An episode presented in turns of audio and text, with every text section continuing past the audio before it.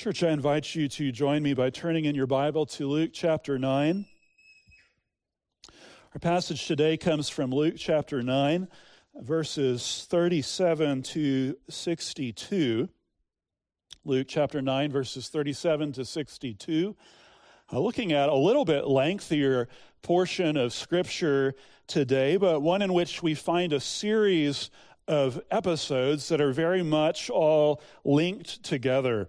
Uh, the rest of chapter 9 shows the disciples uh, in the wake of Jesus' statement, if you remember from a couple weeks ago, where he says that he must suffer many things and be rejected by the elders and chief priests and scribes and be killed, and on the third day be raised.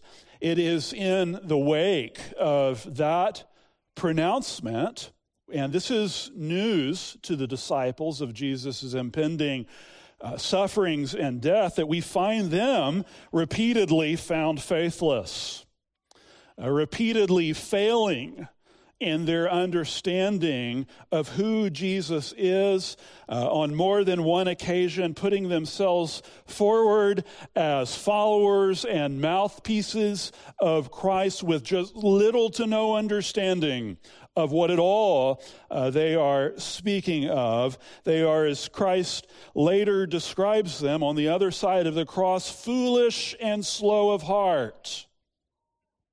Well, church, being that as it may, we have here a portion of God's word in which we can see ourselves.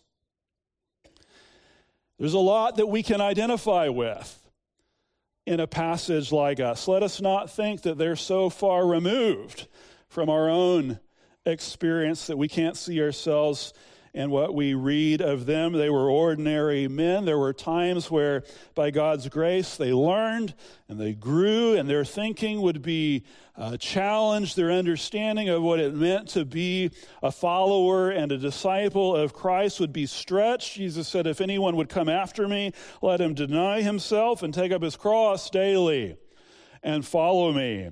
And there would be a season of growth but then it would be like taking two steps forward and one step back. We've all had that experience in the Christian life. The old man rises up, and instead of the, the self denial that we see Christ calling us to, there is self seeking. Instead of leaving it all behind, uh, in the pursuit of Christ, there's preoccupation not with the things of God, but with my own ambitions with my own desires and concerns. And you may, be, may find it helpful to look for that theme as I read through this passage. Turn your hearts with me, give your attention to the reading of God's word from Luke chapter 9, beginning in verse 37. On the next day, when they had come down from the mountain, a great crowd met him. And behold, a man from the crowd cried out, Teacher, I beg you to look at my son, for he is my only child. And behold, a spirit seizes him, and he suddenly cries out. It convulses him so that he foams at the mouth and shatters him and will hardly leave him. And I begged your disciples to cast it out, but they couldn't. Jesus answered, O faithless and twisted generation, how long am I to be with you and bear with you? Bring your son here. While he was coming, the demon threw him to the ground and convulsed him. But Jesus rebuked the unclean spirit and healed the boy and gave him back to his father. And all were astonished at the majesty of God.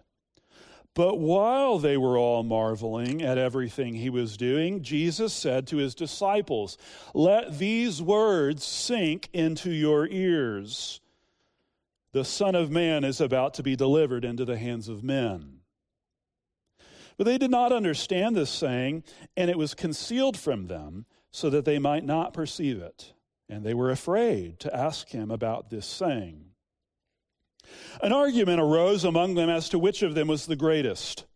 But Jesus, knowing the reasoning of their hearts, took a child and put him by his side and said to them, Whoever receives this child in my name receives me.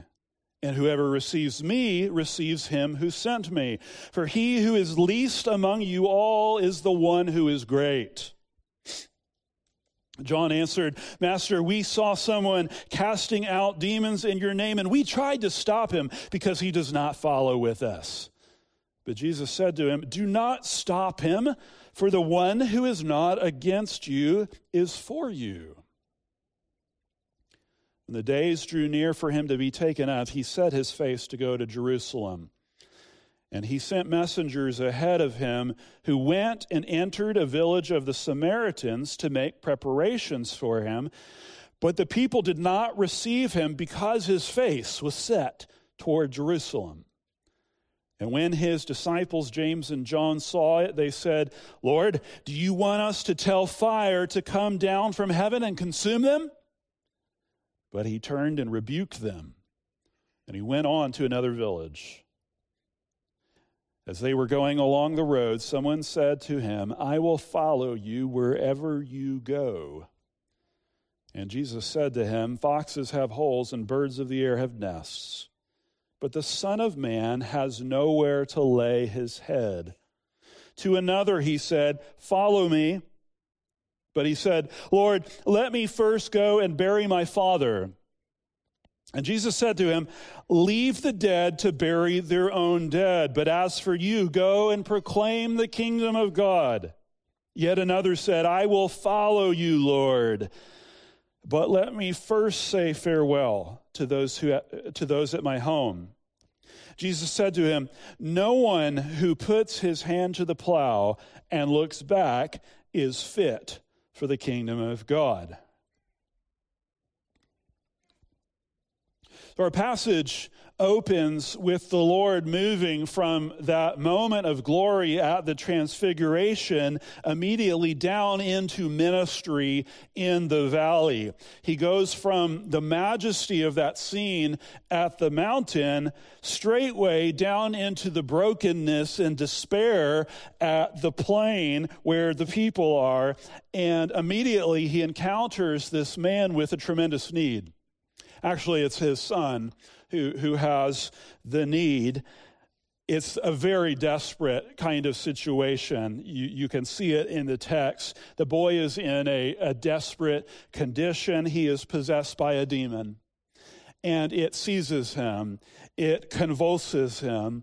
We have said before that, that Luke, being a doctor, uh, tends to draw our attention to details in these sorts of cases that you might not find in other uh, accounts written by the other gospel writers.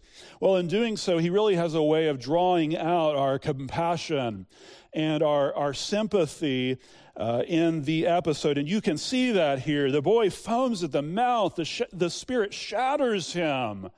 It will hardly leave. There is a desperate uh, situation. There are desperate consequences at stake, not just in terms of the boy's life. Uh, the other uh, gospel writers tell us that the, the Spirit often seizes him so that he is thrown into the fire and into the water. So his life is very much at stake here. Uh, but it's also, the text tells us, that the boy is the, the man's only son. He's his only child, in fact. And so if the father loses the child, uh, there is no one there to take care of the father in his latter years. There's no one there to carry on the family name. It's a desperate case, and the disciples have been unable to cast the demon out. They have tried, they've given it all, everything they've got. Now, the remarkable thing about this situation that is that in, in spite of how desperate it, it is, none of this has prevented the man from going to Christ. None of it has prevented him from running to the Lord Jesus. He hasn't given up. He hasn't thrown in the towel. What does he do? He comes with his desperate situation to Christ. He comes running to Christ with this terrible lot, crying out to Jesus. The difficulty of his circumstances hasn't driven him away from Jesus, as often happens in our lives, where we hold up the, the desperation of what we're facing and we we, we shrug our shoulders and we think, well, well, what could possibly save us? And we, we don't go to Christ that's not what happens here. This man flees to the Lord. He runs to the Lord Jesus with the desperation of his circumstances, and he does so begging, pleading to the Lord, however hopeless his situation may seem to be. Now, church, before dealing with the father and the boy, Jesus turns to his disciples and he addresses them first. And there's a great contrast here between what we see in the father of the boy and the disciples, the apostles. The question that is running in the background as it pertains to the disciples, the question at hand is this Hadn't they been given power and authority over all demons? They had. You can see that at the very beginning of this chapter, the very beginning of chapter 9, Jesus gave them power and authority over all demons, not just your run of the mill demon, not just your average demon, but over all demons. You, see the question here. The difficulty, uh, the question is not a matter of divine empowerment. It's not a matter of Christ's power being with them. It's not a, a matter of divine ability. It is rather a, a matter of appropriation. In other words, their failure was in appropriating that uh, power and authority that Jesus Christ Himself had given to them as they went forth in the name of Christ, which is why Jesus levies this rebuke. If you look at verse 41, what does he say? Oh, faithless and twisted generation. How long am I to bear with you, to be with you and bear with you? Who is that uh, rebuke aimed at? It's not aimed at the Father. The Father has come in faith. It's aimed at the disciples. It's not really even aimed so much at the crowd, even though there, there may be a broader application there, but primarily speaking, this is aimed at the disciples.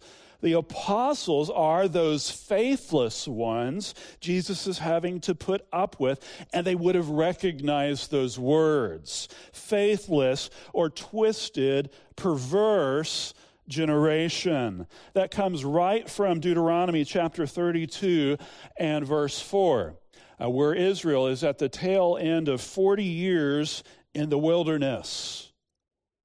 40 years of grumbling. 40 years of complaint, 40 years of doubting God's goodness, uh, questioning uh, God's ways. That's what the disciples are being likened to. They are a people who have been given the promise of God. They have the provision of Christ. They hold in their hands the very word of God. And yet, what does Jesus reveal about them? Their hearts are still full of unbelief. They're still ready to go astray. Their faith is still floundering. Are you beginning to see just some, some, some application in your own life to the circumstances and trials and afflictions that you face today? Consider those. The problem that we face as believers isn't one of uh, a lack of revelation. It, it's not one where uh, the Spirit of Jesus Christ isn't with us. Uh, Jesus has given us His very word. Has promised us, and, promised us, and lo, I am with you even until the very end of the age. The problem we face is our faith. It's that we don't look to the Lord in believing trust when we are faced with our trials.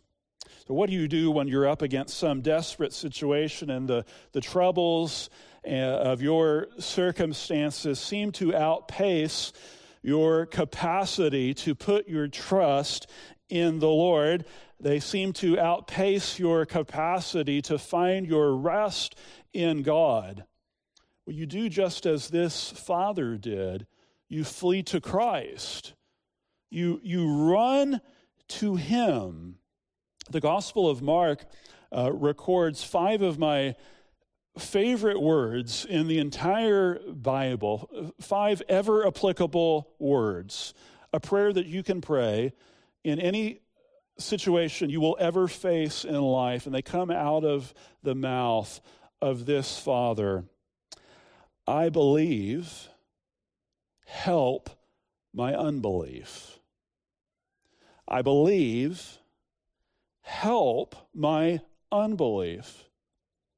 Brothers and sisters, you'll never find yourself in a situation where that prayer isn't a good prayer to pray, where you bring that admixture of faith and unbelief to the Lord. And you say, I believe, help my unbelief. You say, Lord, on one hand, I know you're able and more than able to bring your power to bear in my life. I know you're able to deliver me from my affliction or for, from the, uh, the besetting power of this sin or to work salvation in my spouse or my child or my, my family member or my, my friend. But on the other hand, I find myself doubting. I, I find myself questioning whether you really will. And so you take that all to the Lord you take the measure of faith that you have and your unbelief. And with the one, you cast yourself on the Lord, and then you take the other and you confess it to God. You say, I believe, Lord, help my unbelief, trusting that He will strengthen your faith. He will strengthen you, He will help your unbelief. Jesus rebuked the unclean spirit, he restored the boy and he gave him back to his father. He heard the prayer of that man and he answered him. Now, I want you to watch the transition between verses 43 and verse 44. It, it says that all were astonished at the majesty of God, but while they were all marveling, and just pause there for a second. While they were marveling at what? While they're marveling at the majesty of God, they're marveling at everything that Jesus is doing. Christ breaks in and he says, Let these words sink into your ears. The Son of Man is about to be delivered into the hands of men. Luke deliberately juxtaposes these two scenes together. They sit side by side for a reason. It is while uh, the people are marveling, marveling at the glory and wonder and greatness of God that the Lord Jesus Christ draws their attention to what seems like defeat. The Son of Man is about to be delivered into the hands of men. And he wants them to take this to heart. Let these words sink into your ears. He who has ears to hear, let him hear. But what does it say? But they did not understand the saying, and it was concealed from them so that they might not perceive it. Now, this deserves some explanation here. The point of this text is not that Christ's words were just totally unintelligible to the apostles, that they were just so dense that they couldn't possibly understand what he was, was saying. Uh, we know that in part because if you look over at Matthew's account, it says there that when they heard this, they were greatly distressed. They were greatly distressed at, at what Jesus said to them. So they understood on one level what he said to them. That much was clear. He was going to be delivered into the hands of men. But to go back to what we saw a couple of weeks ago, they couldn't make sense of how this all fit in to the idea of Christ's messiahship. How could it be that the promised Messiah uh, would find himself in a situation where you could put it this way where, where the deliverer was going to be delivered? The deliverer was going to be delivered into the hands of sinful men. That was the crux of the issue. It didn't add up in their minds. Their capacity to put these two ideas together of having a suffering Savior just wasn't there. Of course, this is the the mystery and the glory and the wonder of the, of the gospel that Christ was manifested in the flesh in order to suffer and die, only after to be vindicated, to be taken up in glory, to be proclaimed throughout the world. That's the, the glory of the gospel and its mystery. And part of their lack of perception was indeed because of divine prerogative. It was concealed from them so that they might not perceive it. It wasn't time for them to put all of the pieces together. That wouldn't come until after the resurrection. For now, suffering is the keynote. Suffering, affliction, crucifixion is the theme. Lowliness and rejection is what they need to let sink into their ears. Now, I said each of these vignettes are, are linked together. It's on the heels of this assertion that the Son of Man is about to be delivered into the hands of men uh, that you find something striking in the, the disciples. What do you see them doing? We find them arguing about which of them was the greatest. You see the irony there while Jesus is insisting that he must go and he must give up his life, we find the disciples consumed with pride and a sense of self importance. It's the inverse of Philippians chapter 2 and verse 3. They're doing everything out of selfish ambition and conceit and pride, counting themselves as significant, as more significant than others. They're looking not to the interests of others, but to their own interests. But look at what verse 47 says. But Jesus, knowing the reasoning of their hearts, Think, church, about the significance of those words. But Jesus, knowing the reasoning of their hearts, Jesus hears not just the words that we say, He knows the thoughts and intentions of our hearts, He knows the reasoning that lies behind the words of our mouths. Jesus perceives the abundance of the heart before it ever gives rise to the words that come out of our mouths. And so, what does Jesus do? Well, he takes a little child. There's some little children here today. Imagine being called upon by Jesus of Nazareth, and he takes a little child next to him, next to him, and he uses this little child as an object lesson for the disciples and for the crowd, something everyone there could understand. He takes the child and he says this Whoever receives this child in my name receives me and whoever receives me receives him who sent me. Now, what is the teaching of the text? What, what does a child represent? Child represents weakness. Child represents lowliness.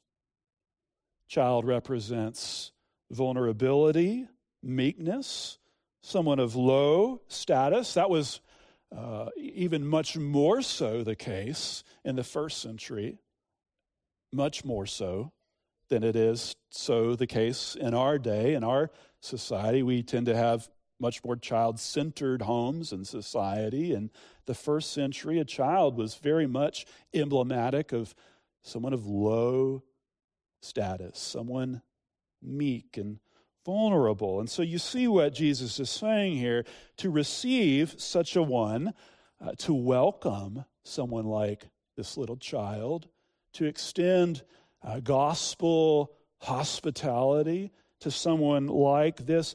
That is what true greatness looks like in the kingdom of God, not vying for first position, not seeing how you can claw your way to the top.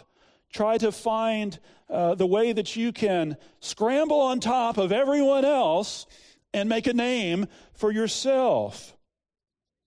In their minds, in the disciples' minds, greatness meant being honored publicly by all, making sure that everybody knew your name. Everybody knew that you were on the top. You had a, a, a, a place of prestige and, and pride. Jesus is working to undermine all of that in the apostles' hearts and minds.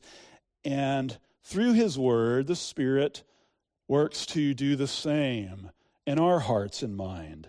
Jesus says, He who is least among you all is the one who is great. Greatness, in other words, isn't something innate. It is not something you were born with. It isn't something that you get by clawing your way to the top. Where is true greatness found? Jesus answers by saying that true greatness is found in relationship to Jesus. Now, what does that have to do with this little child? The child isn't great, he's lowly. And so, to receive this little child, to receive one like him, is to receive Jesus. The one who makes himself a servant of all is greatest, the Bible says, in the kingdom of God. When we get to the new creation, to the new heavens and earth, I trust that there will be many of us who are shocked at the Lord's appraisal of men, at the rewards that are given in heaven. There will be many uh, great ones whose sacrifices and giving and service and hospitality went entirely unnoticed in this life, at least by men. There will be many whose, whose service to the Lord, because of their lowliness of heart, because of their humility, because of the way that they have ordered their lives so that their name receives no recognition whatsoever, but only the name of Jesus Christ, they will receive a great reward. And then conversely, there will be many who have spent their lives uh, building little kingdoms of their own, even under the banner of the gospel. Even under the banner of Christ's name, men who pour all of their time and energy into uh, making a name for themselves and into trying to make sure that they get noticed and recognize, worrying about what other people think about them, calculating how they can elbow their way to the front. In other words, they're building with wood, hay, and stubble all along, and the day will disclose it. The day will disclose it. It will be revealed by fire, uh, the second letter to the Corinthians says. And, and, and there may be some who are saved, but only as if through fire. In other words, they will be, be saved on account of their faith but they're men who never came to the point where they were able to say with the Apostle Paul, What is Apollos? What is uh, Paul? Servants. Servants through whom you believed. Neither he who plants nor he who waters is anything, but only God who gives the growth. God is the one we seek to magnify. God's name is the one we aim to build up. It's His kingdom we want to see uh, spread forth throughout this land. So you can see this isn't a random episode. This isn't some kind of discrete, unrelated event. Jesus speaks of suffering, of humiliation, his lowliness, and then he says, So must it be for you. This is the way to true greatness. The way up is down in service and humility. Now, the same is true in the next scene. John says, Master, Uh, we saw someone casting out demons in your name, and we tried to stop him because he does not follow with us. But Jesus said to him, Do not stop him, for the one who is not against you is for you. Again, you see the theme there. John is convinced that he is the, the watchdog on all that is good and holy in the world that he gets to be the arbiter on who speaks for God. He's the gatekeeper of ministry that is approved by the Lord Jesus Christ. And Jesus comes in and says, This is not the case. Now, this is a very interesting uh, scene in the scriptures because we know next to nothing about this man who went out in the name of Christ. We don't know what his theology was. We don't know how much training he had. We don't know what gave him the idea to go out in the name of Jesus Christ and preach the gospel.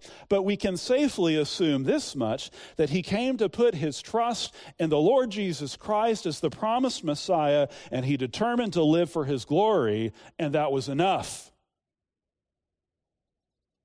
Jesus said, Don't stop him.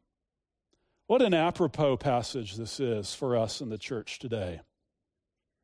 Friends, we may have many uh, doctrinal convictions. We may have many different understandings from other brothers and sisters in the church. We have, may have certain convictions on how the church is to function, how, to the, how the work of the ministry is to go about throughout the world. But we should never think that we have the market covered so to speak, on what God is doing in the world. We should never have that kind of mentality. There is a time and a place for opening up our Bibles in friendly debate. Uh, with those with whom we disagree, but to denounce someone who preaches Christ crucified, to try to stop someone who waves the banner of the gospel because they're just not in our tribe that's a great error. It's a great error. We're not talking here about a kind of wishy washy, uh, ecumenical approach to ministry, something that has no concern for the truth. We're talking about a party spirit, a provincialism, a territorial uh, kind of attitude. Beloved, where the true gospel is preached, that's cause for rejoicing. We ought to glory in that, even as we work toward fidelity and all the rest. Let's glory where the gospel of Jesus Christ is preached. And then you have verse 51. When the days drew near for him to be taken up, he set his face to go to Jerusalem. While the disciples are fussing over who's number one, the Lord Jesus Christ sets his face in unflinching determination for Jerusalem. He's resolved. Why is he resolved? Why must he be uh, resolved? He knew what lay before him. He knew the sufferings and death that were to come. He knew the agony of the cross that he was destined for. He knew he would be pierced for our transgressions, that he would be crushed for our trans- uh, iniquities. He knew that he would be chastised and oppressed and afflicted like a lamb that is led to the slaughter. And so he sets his face. Jesus is quoting here from the book of Isaiah in the 50th chapter. This is the, the third of what we call those servant songs in uh, the book of Isaiah. And I want to read a little bit from this section in the 50th chapter of the book of Isaiah, uh, starting in verse 4. It says, The Lord God has given me the tongue of those who are taught that I may know how to sustain with a word him who is weary. Morning by morning he awakens me. He awakens my ear to hear as those who are taught. The Lord God has opened my ear, and I was not rebellious. I turned not backward. I gave my back to those who strike, and my cheeks to those who pull out the beard. I hid not my face from disgrace and spitting, but the Lord God helps me. Therefore, I have not been disgraced. Therefore, I have set my face like a flint, and I know that I shall not be put to shame. So, why does Jesus set his face like a, like a flint to go to Jerusalem? We can answer that in a couple of different ways. First, we can say that the suffering that was to come required that kind of tenacity, that he set his face toward Jerusalem. But there's something even more significant running in the background that we see here in the 50th chapter of Isaiah, which is that Jesus knew the Lord would vindicate him. Jesus knew he wouldn't be put to shame. In fact, you can see that this expression, therefore I have set my face like a flint, follows right on the heels of, I have not been disgraced. Therefore I have set my face like a flint, and I know that I shall not be put to shame. After suffering, there would come glory. After the cross, there would come the crown. And so it will be for us. So it will be for those who follow after the Lord Jesus Christ. Have you trusted in him? Are you following him? Do you love him? Can you see something of his earthly plight in your own life? As you take up your cross. Not everyone received him. You see here that uh, Jesus passes through Samaria, and we don't know a lot about the, the Samaritans as, as a whole. We do know that they rejected the idea of Jerusalem being the, the center of uh, the, the geographical center of redemptive history.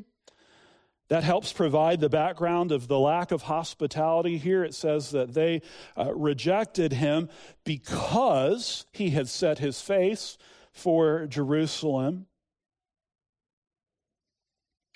So Jesus goes on. Well, James and John have an answer when they are uh, rejected. They say, Lord, do you want us to tell fire to come down from heaven and consume them? And we've drawn a fair amount of attention to Peter uh, in the course of our, our study in, in the book of, of Luke and seeing how he can be impetuous and, and headstrong. And we see here that it wasn't just Peter. And I, I think that some measure of uh, hesitation is warranted in being too quick to condemn James and John here. We don't know what their motivation was in saying, Lord, do you want us to call down fire from heaven? They, they may have been concerned with a righteous zeal for the Lord and Him being rejected. Uh, we don't know. But they were hasty in calling for judgment in that moment. We can see that here, and that the Lord actually rebukes them. Uh, some of your Bibles may uh, have a note there that says that there are certain manuscripts that include the words, as Elijah did. Do you want us to tell fire to come down from heaven as Elijah did? Whether that's the case or not, this is clearly a reference to Elijah in 2 Kings chapter 1. Uh, this is where uh, the, the prophecy of King Ahaziah's death has been foretold by Elijah. And. Um, uh, John lifts up his voice to Jesus as he is rejected and says, Well, Jesus, just say the word and we'll make this happen again.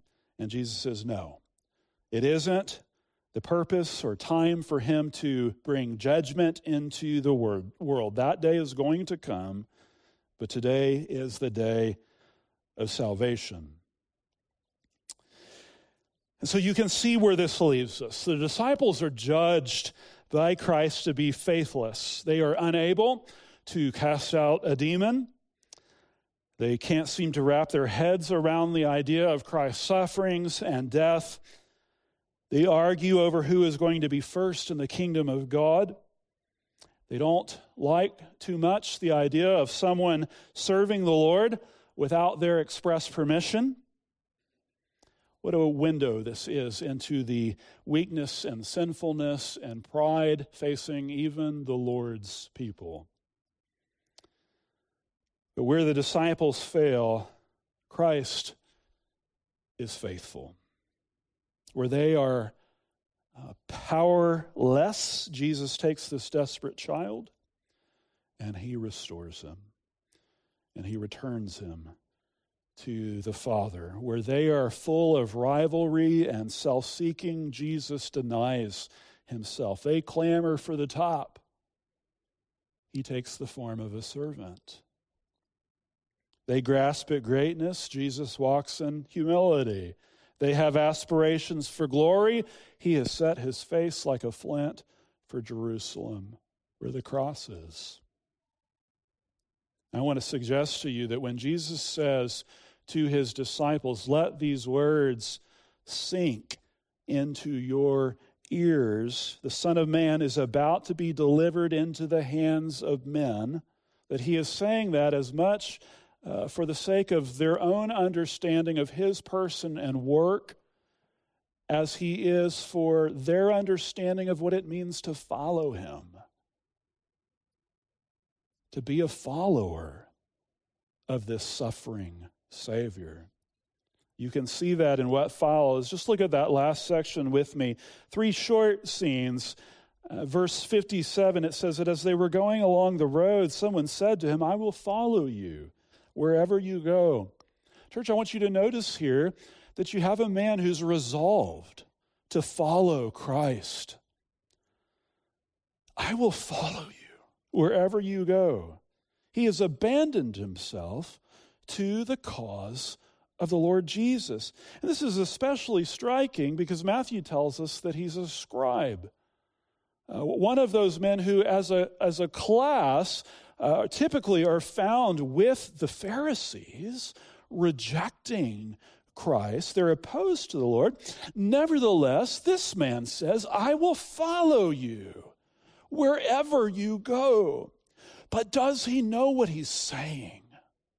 Does he have, have any clue what he speaks of? Had he spent time uh, counting the cost, weighing the sacrifice that that would mean? Following Jesus is no easy thing, church. Foxes have holes, and birds of the air have nests, but the Son of Man has nowhere to lay his head. You see, the poverty of our Lord in his condescension and his humiliation. Jesus' plight on the earth was worse than a beast, it was worse than an animal. Do you really understand what you're saying when you proclaim your readiness to follow me? Do you have any idea what that really entails? How powerfully does that speak to us today?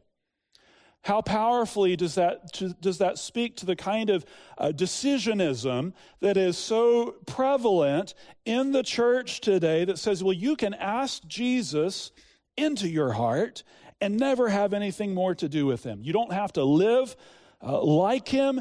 You don't have to look like him. You can bear no resemblance to him and yet belong to him.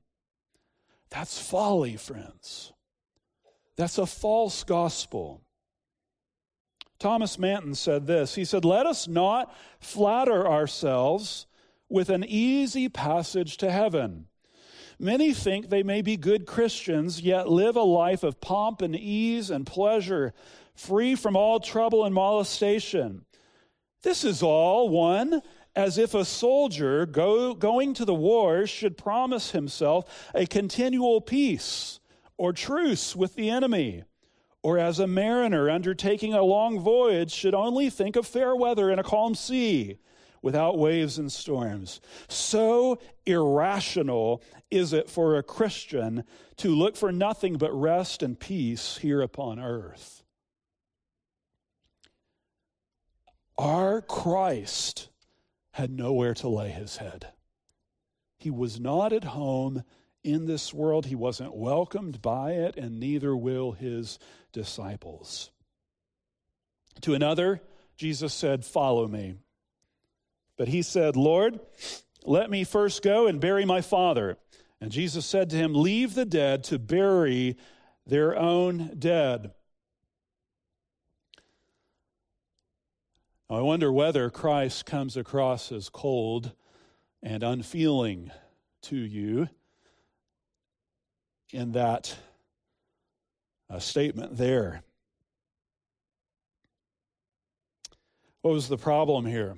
At first glance, this seems like a pretty reasonable request to go and bury your father. In all likelihood, probably what you have here, though, is a situation where the man's father hasn't actually died yet. Rather, uh, his death is impending. Death is drawing near, and he wants to go back home and wait for that time to, to pass. We can make that argument on the basis of the fact that we know, uh, ordinarily speaking, burials had to, had to occur within the first 24 hours of death. So if the father had already died at this point, he would have been attending to the arrangements already. There is, in addition to that, the, the stipulation of the law that if you were attending to uh, the burial of a, uh, a body, if you were helping to prepare someone for a funeral, you could not be out in public. You can read about that in Numbers chapter 19 and verse 11. And so he wouldn't have been traveling away from home in the first place. So that seems to suggest you have a situation where a man delays from heeding the call because of temporal concerns. This much is clear. You have a situation where uh, you have an individual that has pretensions of following Christ, but he puts them off that he may first give himself to other things. And that word first is really all that we need to know in verse 59 Lord, let me first go and bury my father. That word is all you need to know in terms of where his loyalties and his allegiances really lay. And I would ask you today, dear ones, what is your first? What is your first? What takes first place in your life? Jesus says, Leave the dead to bury their own dead. It's an interesting turn of phrase, of course, because the dead don't bury the dead. So, what in the world is Jesus saying here? How are we to take this? It seems that Jesus is saying something like this you say life is to be found in the promised Messiah, in the pursuit of Christ. You say your ambition is to follow me. Leave then the spiritually dead to bury their own dead. Come, find newness of life in me. Come, find true life in the pursuit of me. He's bringing to the fore the allegiance required of disciples of Christ, the reordering of one's priorities under the lordship of his reign, even a shocking break with expected social conventions. Is there anything wrong with caring for your family, attending funerals, that kind of thing? Of course not. Of course not. But, friends, when the trappings of the world hold us back from first things, there you've found your idol. There you have found your first thing. There you have discovered the God you serve. Jesus' admonition here is that devotion to the kingdom of God supersedes earthly ties. It surpasses all other duties, all other allegiances, all other loves, yes, even that of our own family. It is true that we have duties to our parents, but before that comes love of God. Love of God. You shall love the Lord your God with all your heart and with all your soul and with all your mind. This is the great and first commandment. And a second is like it you shall love your neighbor as yourself. The order there is not without significance. The love of God comes first. Jesus says it in express terms in Matthew 10 and verse 37 Whoever loves father or mother more than me is not worthy of me, and whoever loves son or daughter more than me is not worthy of me. You remember Christ's own example from Luke chapter 2. Jesus goes missing, and for three days, his parents are searching for him. And eventually they come upon him in the temple. What does Jesus say? Did you not know that I must be in my Father's house? My Father's house. So it is to be with us, brothers and sisters. The chief end of man is to glorify God and enjoy Him forever. So let us order our lives with that good end in view. Cut ties with whatever you must do and, and, and do so speedily. You can see uh, the urgency that is baked into Jesus' exhortation here in this passage. The demand is to give a quick and a speedy answer to the call. The man's father could pass at any moment. Jesus says, Leave the dead. Nothing is so urgent as following Christ. Nothing. Nothing at all. And finally, verse 61 Yet another said, I will follow you, Lord, but let me first say farewell to those at my home. And Jesus said to him, No one who puts his hand to the plow and looks back is fit for the kingdom of God. It's hard not to think of Lot's wife here.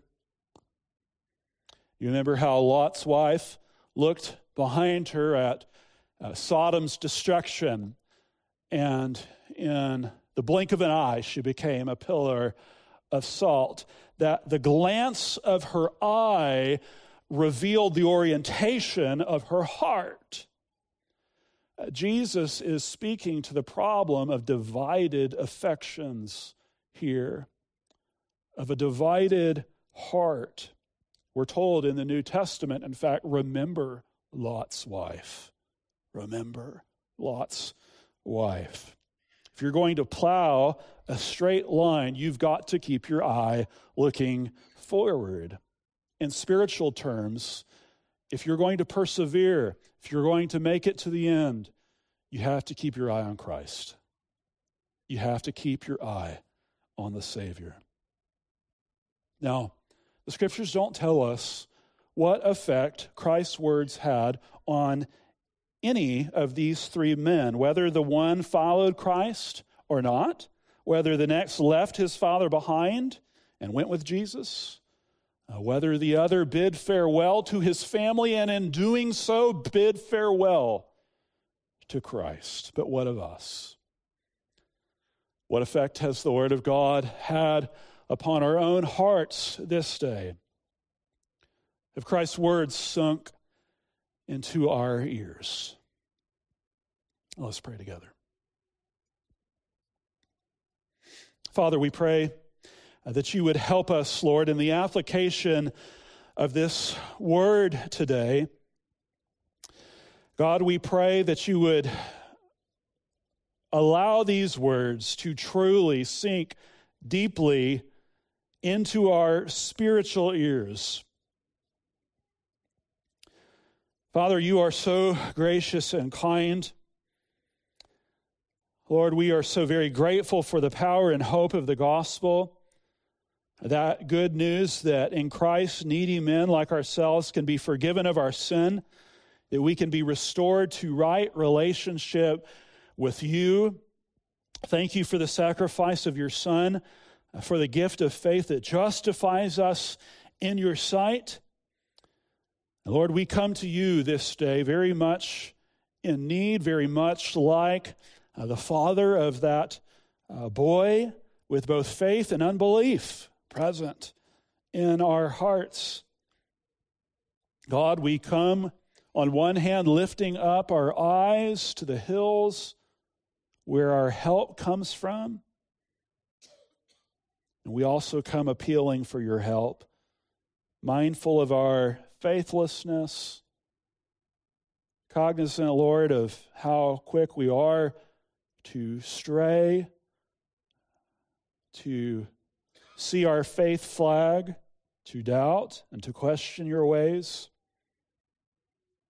Lord, we do confess that we are like the disciples in many ways, that we are uh, double minded, that our affections are often torn between the things of God and the things of the world, between uh, self reliance and looking and faith to you. And so we come to you, Lord. God, we come asking for your grace to believe, grace to, to put away sin, grace to step away from the trappings of the world, grace to set our hope fully on the, the grace that will be brought at the revelation of your Son.